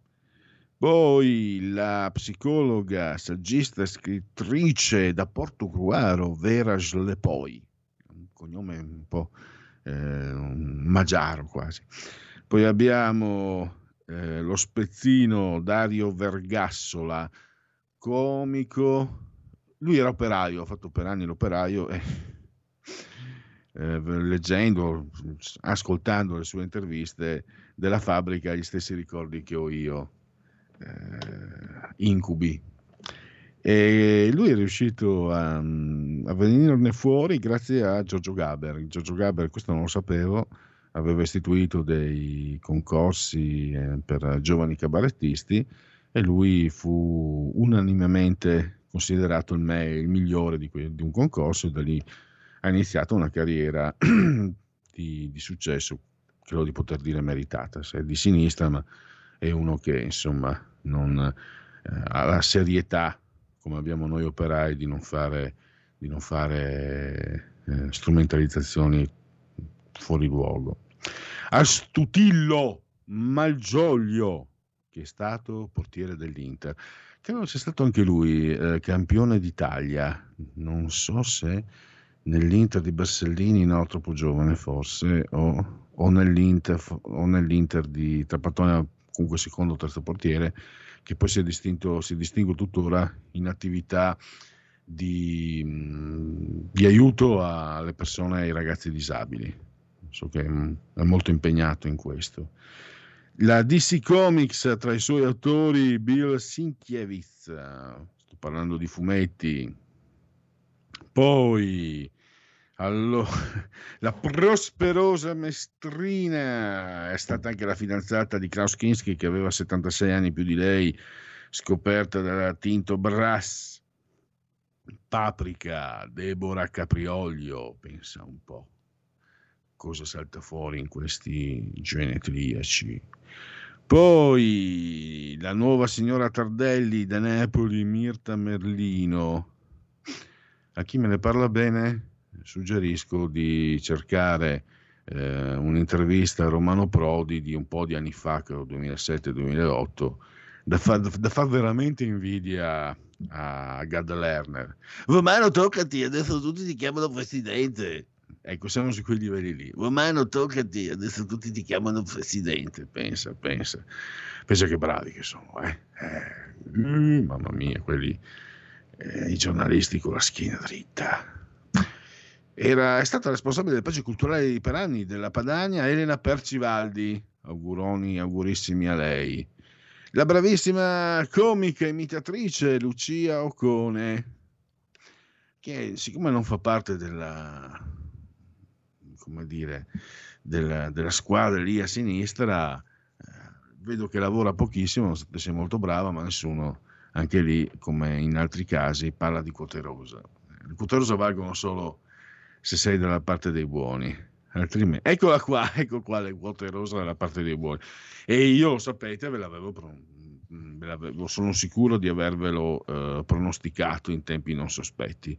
Quando Elodie attaccò eh, Matteo Salvini, non so neanche se sia una ballerina, una subretta, una cantante, francamente, è molto bella, bellissima, mamma mia quanto è bella questa ragazza, vi dissi, vedrete, vedrete che sarà adeguatamente ricompensata. Non la conosceva nessuno, nessuno sapeva chi fosse, non si sa tuttora cosa faccia, cosa sia, ma le hanno dato da presentare al Festival di Sanremo, che non credo sia una mansione eh, per sicuramente con la ritenuta da conto, ma non penso che sia roba da, da, da 100 euro a serata, non penso proprio. Eh, quindi, però attenzione se insultate Salvini, dovete mettervi dalla parte giusta dovete essere convincenti, eh, se no, non, eh, no eh, mangiano la foglia, non sono mica cretini questi qua, insomma, su. Eh, allora, bene, terminati i genetriaci, adesso andiamo agli ultimi aggiornamenti e poi l'intervallo verso dite la vostra che io penso la mia. Chiudere Piazza del Duomo sarebbe stato ancora peggio ha detto il prefetto. E allora non fare nulla, prefetto, eh, mi raccomando. Non fare nulla, perfetto, perfetto, prefetto, perfetto. E, vabbè. Per carità, eh, quello che dice Michela Murgia sulle, sulle divise è assolutamente shock, solido e fuori, fuori di questione. Ma io sulle divise certe volte avrei, avrei delle altre cose da dire in termini comunque critici. Allora, poi per carità, tutti, la maggior parte eh, rischiano la pelle per, per, per paghe eh, molto basse, quindi sempre dalla loro parte, però Fedez, primo maggio, Codacons, con legge Zan, lui primo denunciato. Fedez Rai, primo maggio, il caso censura sulla BBC. Salvini posta minacce social, ascoltano Fedez e mi scrivono ti squarterei vivo. Uh, esagerati. Fedez, Salvini, pronto confronto in tv. DDL Zan per iter rischio tela di Penelope 5 Stelle PD Leu cercano soluzione. Basta, il DDL Zan mi sta uscendo dalle orecchie. Germania verso lo stop delle restrizioni per i vaccinati già nel weekend e il Regno Unito punta ad abolire il distanziamento dal 21 giugno.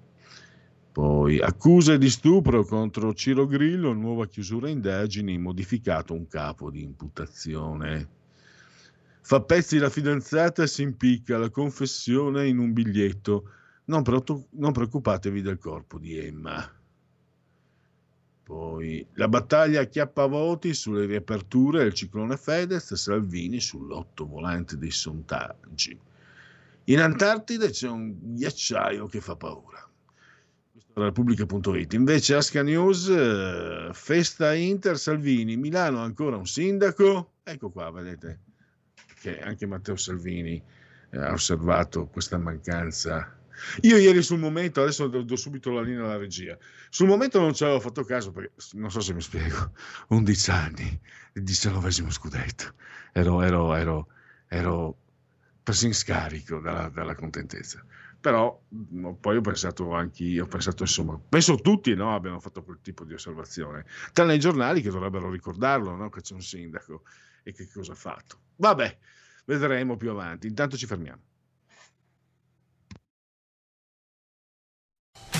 Porta con te ovunque RPL la tua radio. Scarica l'applicazione per smartphone o tablet dal tuo store o dal sito radiorpl.it. Cosa aspetti?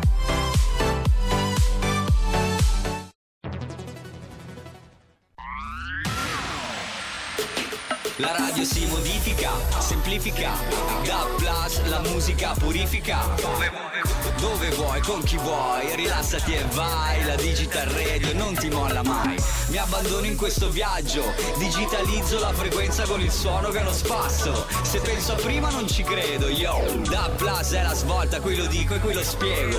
Digital Radio, il suono perfetto. Dub Plus. Anche RPL, la tua radio, è in Digital Radio. Stai ascoltando RPL. La tua voce libera, senza filtri né censura. La tua radio. You wanna be Americano, Americano, Americano.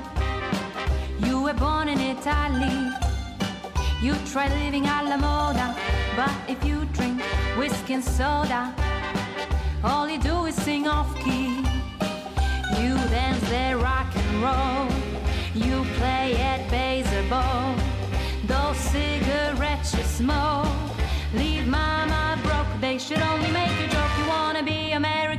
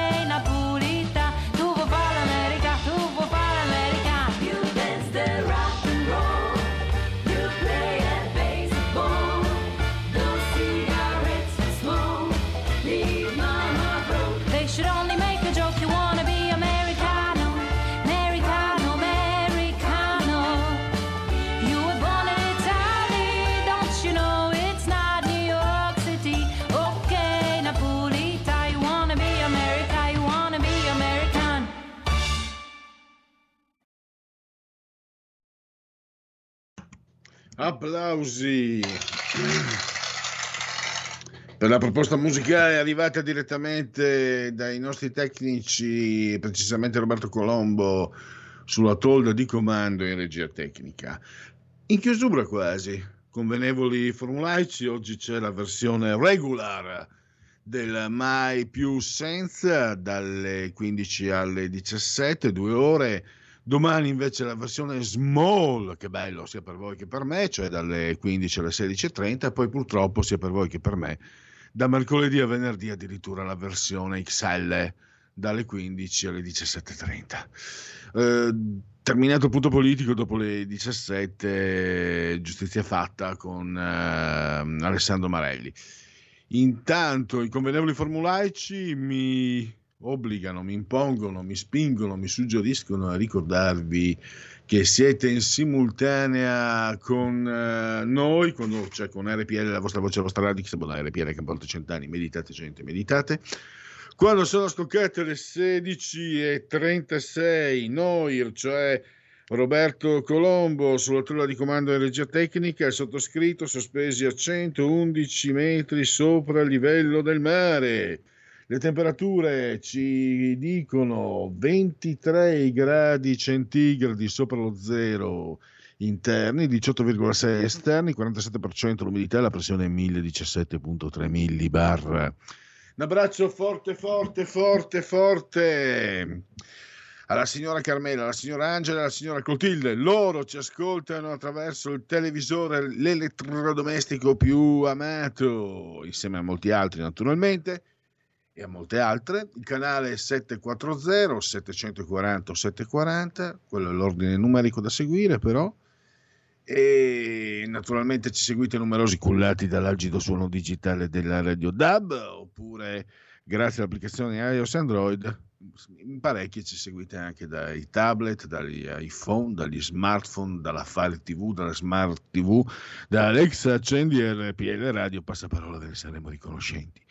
Siamo anche sul portale del giornale La Verità, siamo su YouTube e siamo su internet.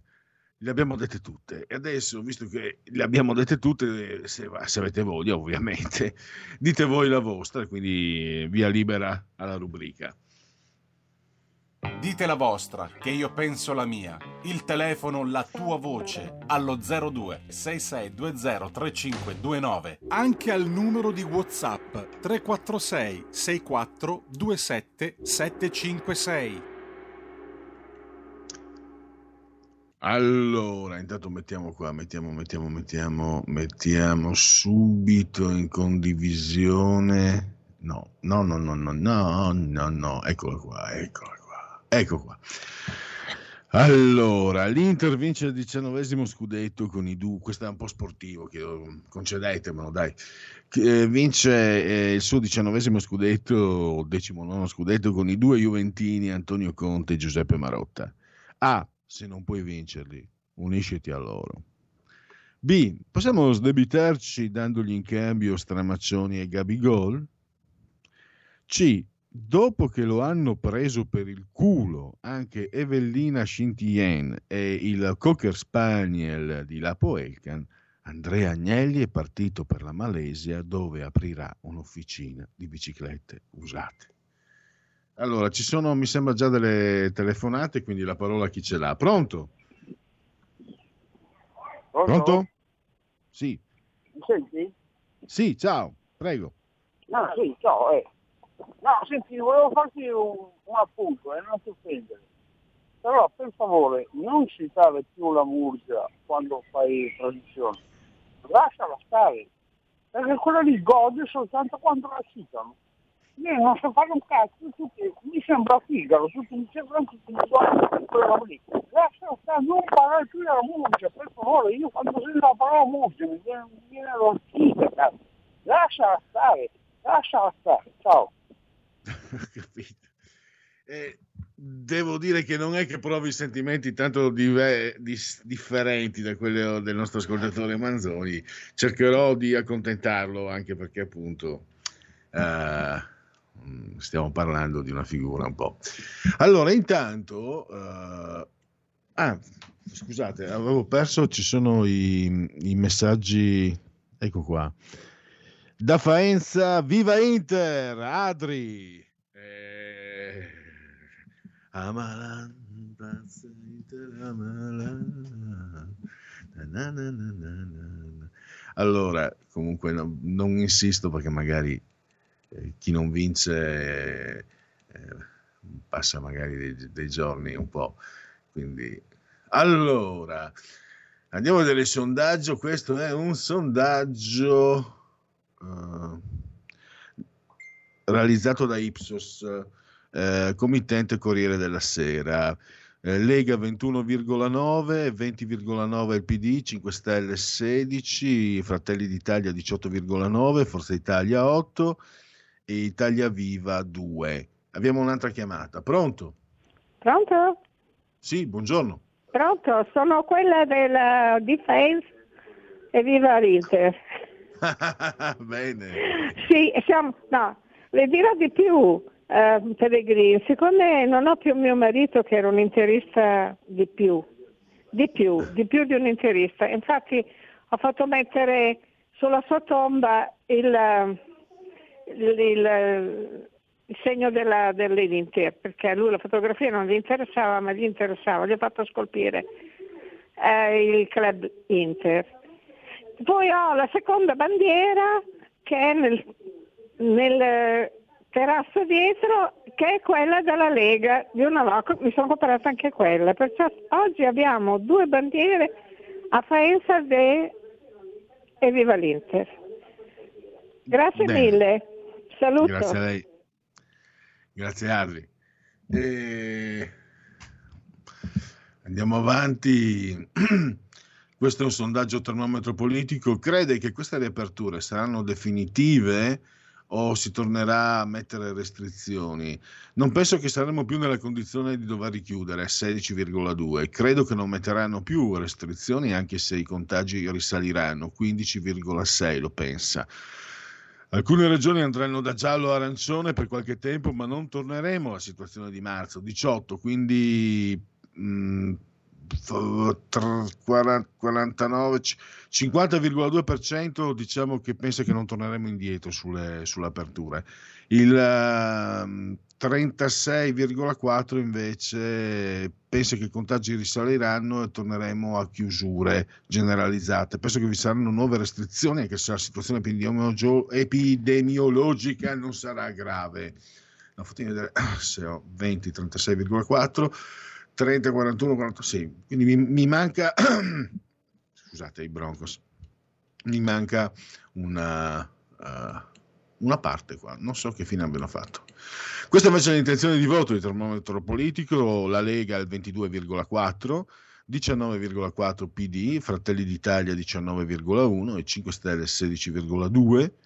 Fra- Forza Italia 6,5, Italia Viva Renzi 3, insieme a Azione Calenda 3. 3. Poi abbiamo Recovery Plan, eh, servirà a far crescere l'Italia, sempre secondo termometro politico. Sì, farà da volano 28,6. Servirà a evitare di fallire, ma i fondamentali dell'economia ri- rimarranno negativi 36,1. Credo che non cambierà quasi nulla il 12,6, no, anzi sarà peggiorativo, renderà l'Italia ancora più dipendente dall'Europa, dal grande capitale, 17,4. Questo è il sentimento riportato da termometro politico. Eh, ha avuto modo di leggere anche in parte il PNR, il Piano Nazionale di Presa e Resilienza, le sembra valido, molto 8,5, abbastanza 30,7, poco 24,3, per nulla 13,4, non sono informato, non l'ho letto 21. Fiducia Draghi, molta 19,6, abbastanza 33, quindi siamo sul 52,6, poca e per nulla, cioè 45,8, poca 24,8, per nulla 21, non sa l'1,6, non sa, non sa, non sa. È favorevole all'istituzione di un pass vaccinale? Sì, il 33,3%. Sono favorevole solo per muovermi all'estero, 6,5%. Sono favorevole per muoversi all'estero e tra regioni rosse e arancioni, l'8%. Eh, sono favorevole solo per viaggiare e andare in luoghi affollati come stadi e concerti, quindi eh, 53, eh, 54,2, quindi un atteggiamento favorevole, al quale si può aggiungere anche il 15,9, quindi siamo sul 66%, due terzi favorevoli al vaccino. Sarei favorevole solo dopo che a tutti sarà stato offerto il vaccino. No, sarebbe discriminatorio, 28,2. E fate quel test, favorevoli, sareste favorevoli a farvi dire per filo e per segno e controfirmato cosa c'è nel vaccino? Eh, eh prima poi è facile, no, Vax e no Vax, i no Vax fanno brutta figura e i Vax fanno bella figura. Eh no, io insisto su quella posizione lì. Ditemi cosa c'è, fatemi capire. Cioè, è una questione anche di trasparenza. Di, di, di, io non, non, credo che un cittadino chieda eh, l'inverosimile se domanda cosa gli verrà inoculato nel... Poi per carità, cioè, basta... Non è che uno chiede l'esame, eccetera, chiede una dichiarazione, come si fa come si, si, controfirmano quando entri in ospedale e devi eh, sottoporti a un intervento. Tu dichiara che tac, tac, non ci sono, che c'è questa roba qua, che non ci sono queste cose qua. L'avevamo fatto due settimane fa, ma non ha preso piede, pazienza. A me sembrava una cosa intelligente. Eh, stima preliminare del PIL nel primo trimestre del 2021 si stima che il prodotto interno lordo, espresso in valori concatenati con anno di riferimento 2015, corretto, eccetera, eccetera, sia diminuito dello 0,4 rispetto al trimestre precedente e dell'1,4% in termini tendenziali. Il primo trimestre del 2021 ha avuto due giornate lavorative in meno rispetto al trimestre precedente, una giornata lavorativa in meno rispetto al primo trimestre del 2020. E poi, eccolo qua, il sondaggio sull'occupazione. Dal 1 gennaio 2021 è stata avviata la nuova rilevazione sulle forze del lavoro eh, che recepisce quanto stabilito dal regolamento UE, come riportato in dettaglio, le serie storiche degli aggregati eh, per il periodo compreso 2004-2020, i confronti temporali possono essere effettuati esclusivamente, insomma andiamo al dunque. La crescita dell'occupazione più 0,2 pari a più 34.000 unità coinvolge gli uomini, i dipendenti a termine, gli autonomi e tutte le classi di età, a eccezione dei 35-49 anni, che invece diminuiscono. Quindi c'è una crescita degli occupati 0,2. Com'è che diciamo noi? Piuttosto denin, meglio piuttosto, è saggezza popolare. Il livello dell'occupazione nel primo trimestre 2021 è inferiore dell'1,1% a quello del trimestre precedente, con una diminuzione di 254.000 unità. E questa appunto è la cattiva notizia.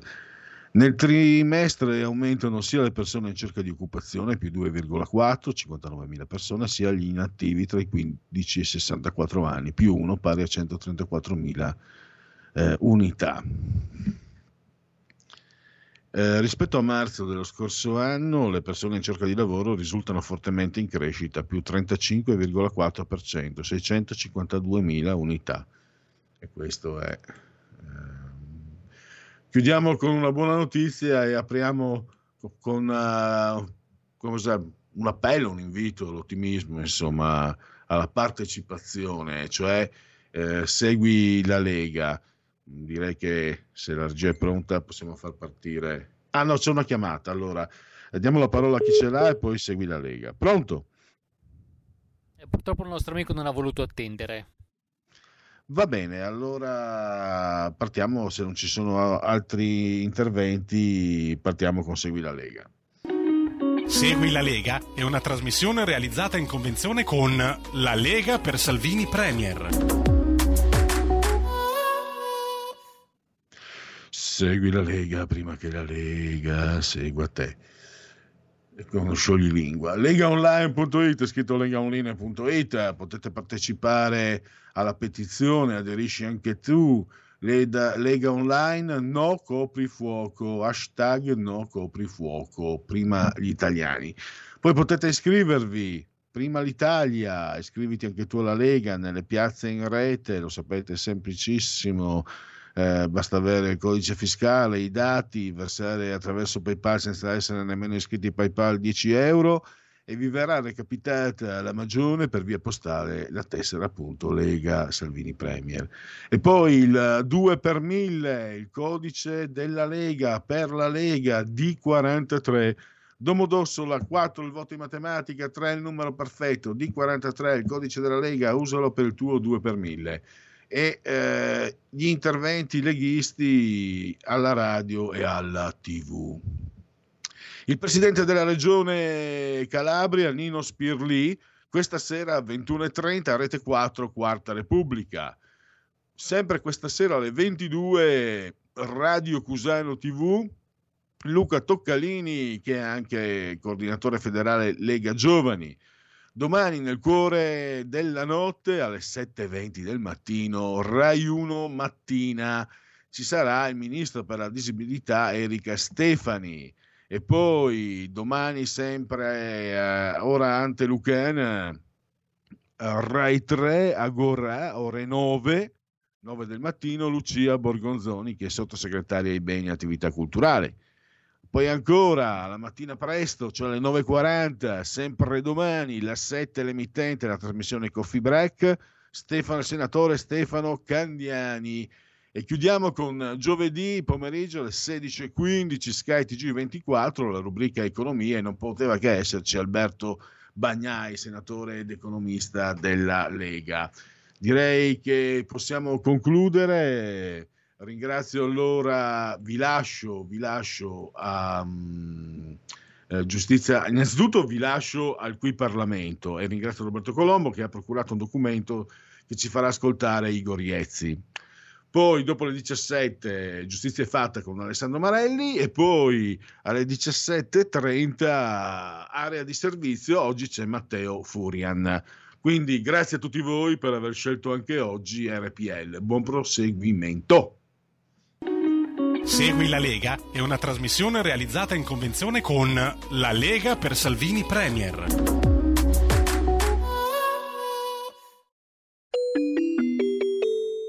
Qui Parlamento.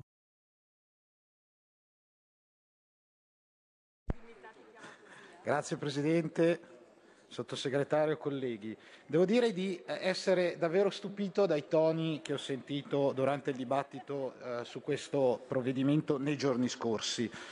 Mi sembra con tutta franchezza che non siamo di fronte né a un colpo di Stato né a una forzatura antidemocratica, ma stiamo semplicemente rinviando la finestra elettorale dal periodo che va dal 15 aprile al 15 giugno al periodo che va dal 15 settembre al 15 ottobre, poche settimane.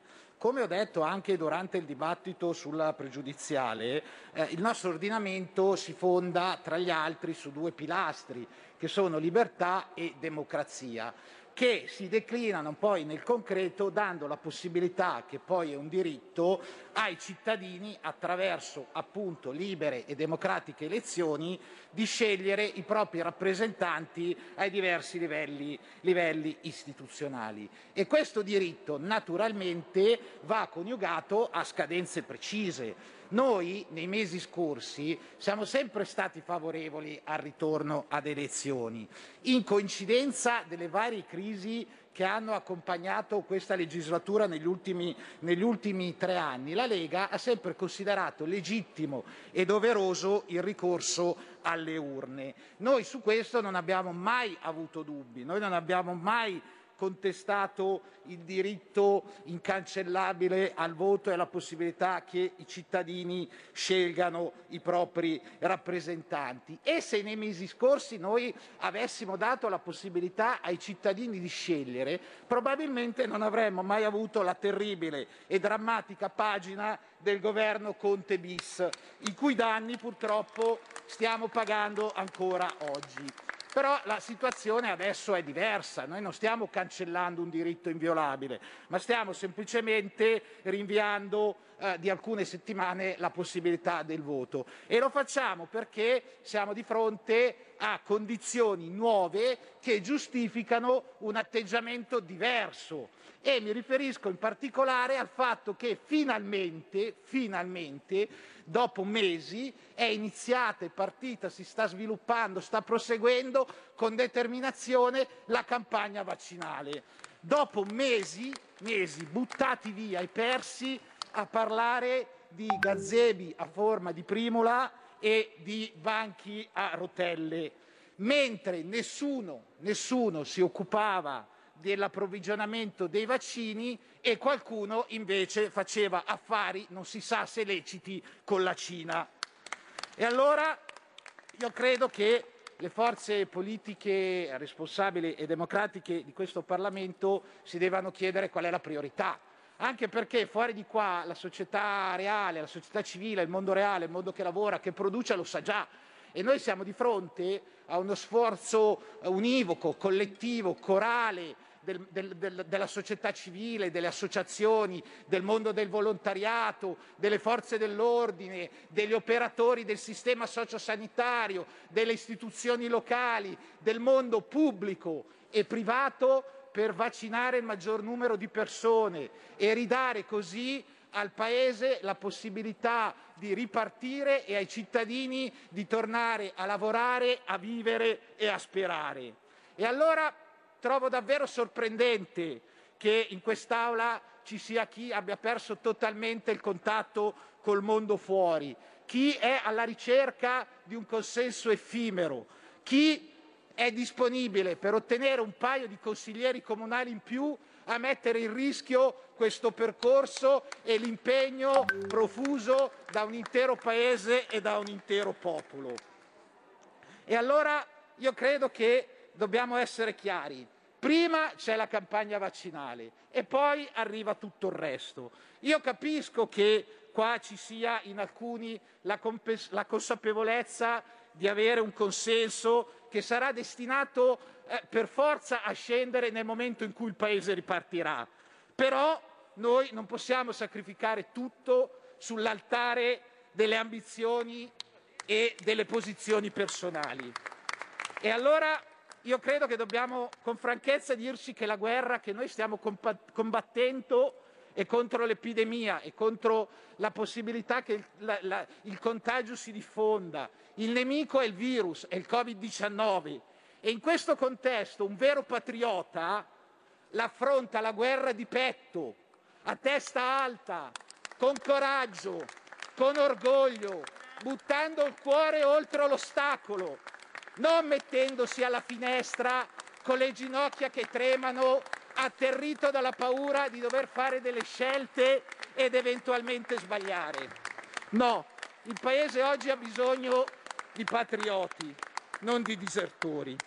E allora io chiedo davvero, usiamo il buonsenso, tutti, anche nel governo, perché le regole vanno bene, le regole sono giuste, le regole devono essere rispettate, ma le regole devono essere sensate e soprattutto devono essere uguali per tutti. Perché allora qualcuno mi deve spiegare che senso ha rinviare, come stiamo facendo, le elezioni in alcuni comuni e poi permettere che i peruviani vadano a votare per le elezioni previdenziali in, alcune, in, in, in piene zona rossa, in seggi posticci allestiti nei comuni delle città. E allora qualcuno mi deve dire che senso ha il coprifuoco alle 22 che tra l'altro non ha nessuna giustificazione medica, scientifica, sociale, sanitaria, se non quella di mortificare aziende e lavoratori e poi permettere che orde di clandestini girino liberamente nel paese senza regole e senza limiti.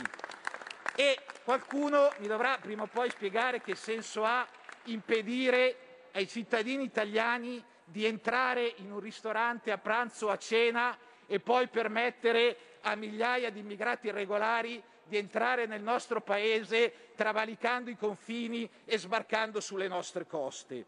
E allora buonsenso, buonsenso. Io credo che quel buonsenso che noi chiediamo agli italiani per prima cosa lo dobbiamo usare noi e lo debbano usare i membri del, i membri del governo. Il nostro scopo come parlamentari della Lega è quello di far uscire il buonsenso che io sono sicuro alberga in tutti i nostri rappresentanti di governo, anche perché, sottosegretario Scalfarotto, è arrivato davvero il momento che tutti si usi il buonsenso. Grazie. Ha chiesto di intervenire la deputata Vittoria Baldino, ne ha facoltà. Qui Parlamento. Avete ascoltato il punto politico.